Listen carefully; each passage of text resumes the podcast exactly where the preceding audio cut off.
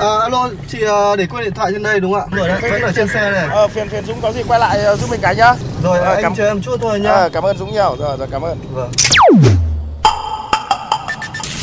May quá của anh thay lốp giúp em ạ Cảm ơn anh ạ Ờ, không có gì, đi ngoài đường gặp tình huống khó khăn thì tôi giúp thôi. Thiên lý hữu tình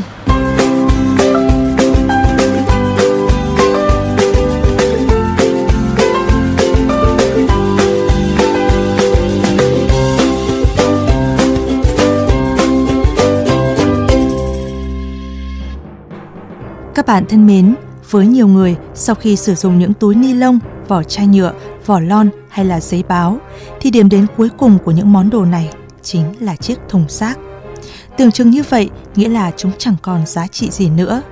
Nhưng nếu biết sáng tạo, cộng thêm một chút khéo tay, bạn có thể biến những món đồ này trở thành những vật dụng hữu ích. Mỗi một hành động nhỏ nếu được nhân rộng tới nhiều người sẽ tạo nên những giá trị tích cực cho cộng đồng, cho xã hội, đặc biệt là với mẹ thiên nhiên. Bởi yêu thương môi trường cũng chính là yêu thương sức khỏe của chính bản thân mình và những loài vật xung quanh.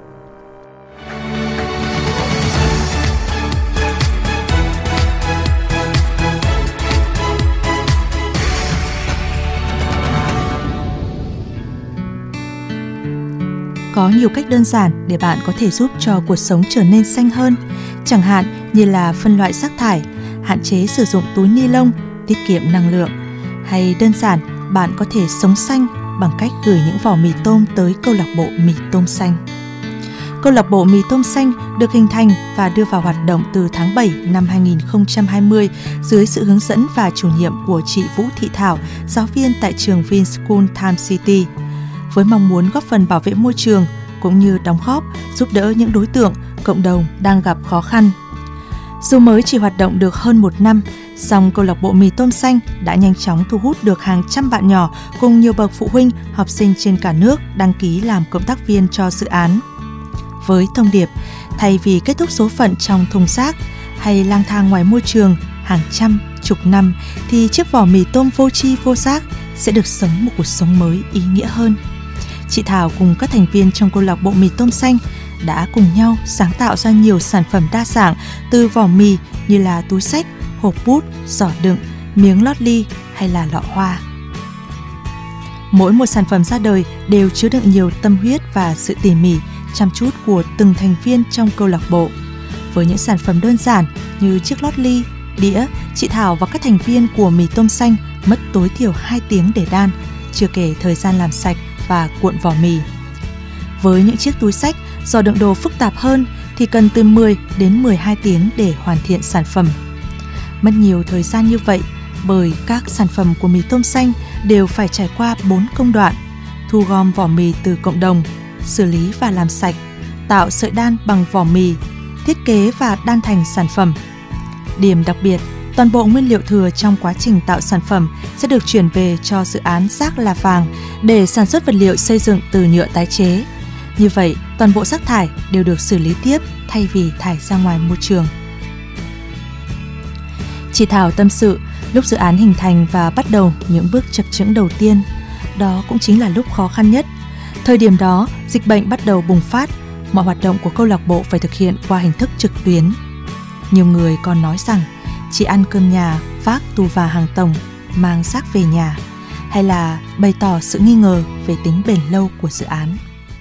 có nhiều những trường hợp người ta thu gom xong người ta để đấy rồi cũng bị chồng bị bà hoặc là bị con vứt đi bởi vì người ta bảo là tại sao lại giữ rác ở nhà làm gì bừa bãi bẩn thỉu làm chỉ được một hai tuần xong lại bỏ cái ý định đấy thì thu làm gì chắc cũng chỉ làm được một hai tuần thôi thì đấy là những câu nói của người ta về cái việc thu gom vỏ mì. Bên cạnh đó thì cũng rất nhiều người nói ra nói vào ví dụ như ăn cơm nhà vác tù vàng tổng rồi là làm làm sao được cái dự án này ờ, làm mất thời gian chắc cũng chỉ được vài tuần là bỏ. Thì những câu nói đấy thì cũng ảnh hưởng đến tinh thần một chút. Thế nhưng, bỏ ngoài tai những lời nói không hay, chị Thảo vẫn quyết tâm thực hiện bằng được dự án này. Và đến thời điểm hiện tại, mì tôm xanh đã hoạt động ổn định và có nhiều đóng góp cho cộng đồng, đặc biệt là thay đổi tới lối sống của nhiều người xung quanh. Trò chuyện với tôi, Lê Ngọc Bằng Lăng, một cô gái với tình yêu thiên nhiên, môi trường tại câu lạc bộ mì tôm xanh, đã thay đổi những suy nghĩ của mình về xã hội 4.0 ngày nay. Sau khi tham gia mì tôm xanh xong, thì em đã nhận thấy rằng thực ra có nhiều bạn quan tâm tới thế giới xanh cũng như mình mà trước kia em đã tưởng rằng hầu như mọi người không quan tâm. Vì vậy em cảm nhận giác được một cái lửa trong một cái cộng đồng khi mà mình đang tham gia một cái cộng đồng mang tên mì tôm xanh. Việc bạn tham gia mì tôm xanh thì tạo ra những cái sự thay đổi như thế nào trong lối sống của những người xung quanh? Em bắt đầu có giải thích ra mọi người về những vấn đề môi trường và có nói qua những cái ờ, hoạt động để bảo vệ môi trường.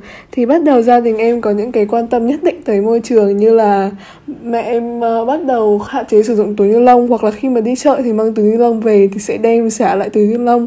Hơn nữa là ở nhà em cũng hạn chế sử dụng những đồ mà à, từ ni lông khi nào mà khó khăn quá như trong đợt dịch này mà phải ăn mì tôm thì bọn em sẽ thu gom lại để đem lại tới mì tôm xanh. Hơn nữa thì ba mẹ em cũng bắt đầu tiết kiệm điện hơn rất nhiều và bắt đầu có suy nghĩ à, về vấn đề môi trường. Là điều đấy là điều em cảm thấy khá là vui khi mà việc mà mình tham gia một hoạt động thế này có thể mang được cái tinh thần tới cho cả chính gia đình mình.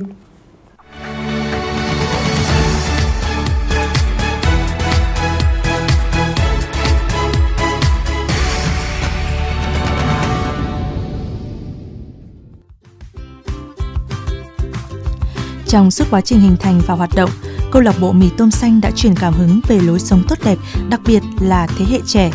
Nguyễn Duy Anh, Phó Chủ tịch câu lạc bộ mì tôm xanh tâm sự. Khi mà bọn em tổ chức một sự kiện ở cung thiếu nhi nên là có rất là nhiều những cái em nhỏ rất là hứng thú với những hoạt động mà mì tôm xanh tổ chức ra và một điều làm em rất là vui và xúc động đó chính là khi mà em chia sẻ những cái vấn đề này với những em nhỏ tại vì em là một trong những thành viên mà uh, ngồi làm với các em nhỏ luôn thì các em ấy thực sự rất là quan tâm đến môi trường và có những cái suy nghĩ rất là tích cực và đôi chút là ngây ngô về môi trường. Nhưng mà em nghĩ rằng là từ những cái chuyện nhỏ như vậy thôi, nhưng mà các em ấy đã có những cái nhận định riêng của mình như vậy rồi, thì chắc chắn là tương lai khi mà chúng ta đẩy mạnh hơn những cái hoạt động như thế này, thì chắc chắn là những vấn đề môi trường ngày một nó sẽ được thay đổi đi và ngày một nó sẽ có những chuyển biến tích cực hơn. Hành trình sống xanh của chị Vũ Thị Thảo cùng các thành viên trong câu lạc bộ mì tôm xanh không chỉ dừng lại ở những sản phẩm được mọi người đón nhận nhiệt tình, mà số tiền bán sản phẩm đều được người mua trực tiếp ủng hộ và giúp đỡ những hoàn cảnh khó khăn trong chương trình Cặp lá yêu thương và quỹ hỗ trợ phòng chống dịch Covid-19. Cũng chính vì hoạt động thiện nguyện ý nghĩa mà câu lạc bộ mì tôm xanh đem lại, nhiều khách hàng đã tự nguyện trả số tiền cao hơn so với giá trị gốc của sản phẩm để tiếp tục lan tỏa những hoạt động xanh tới nhiều người hơn nữa.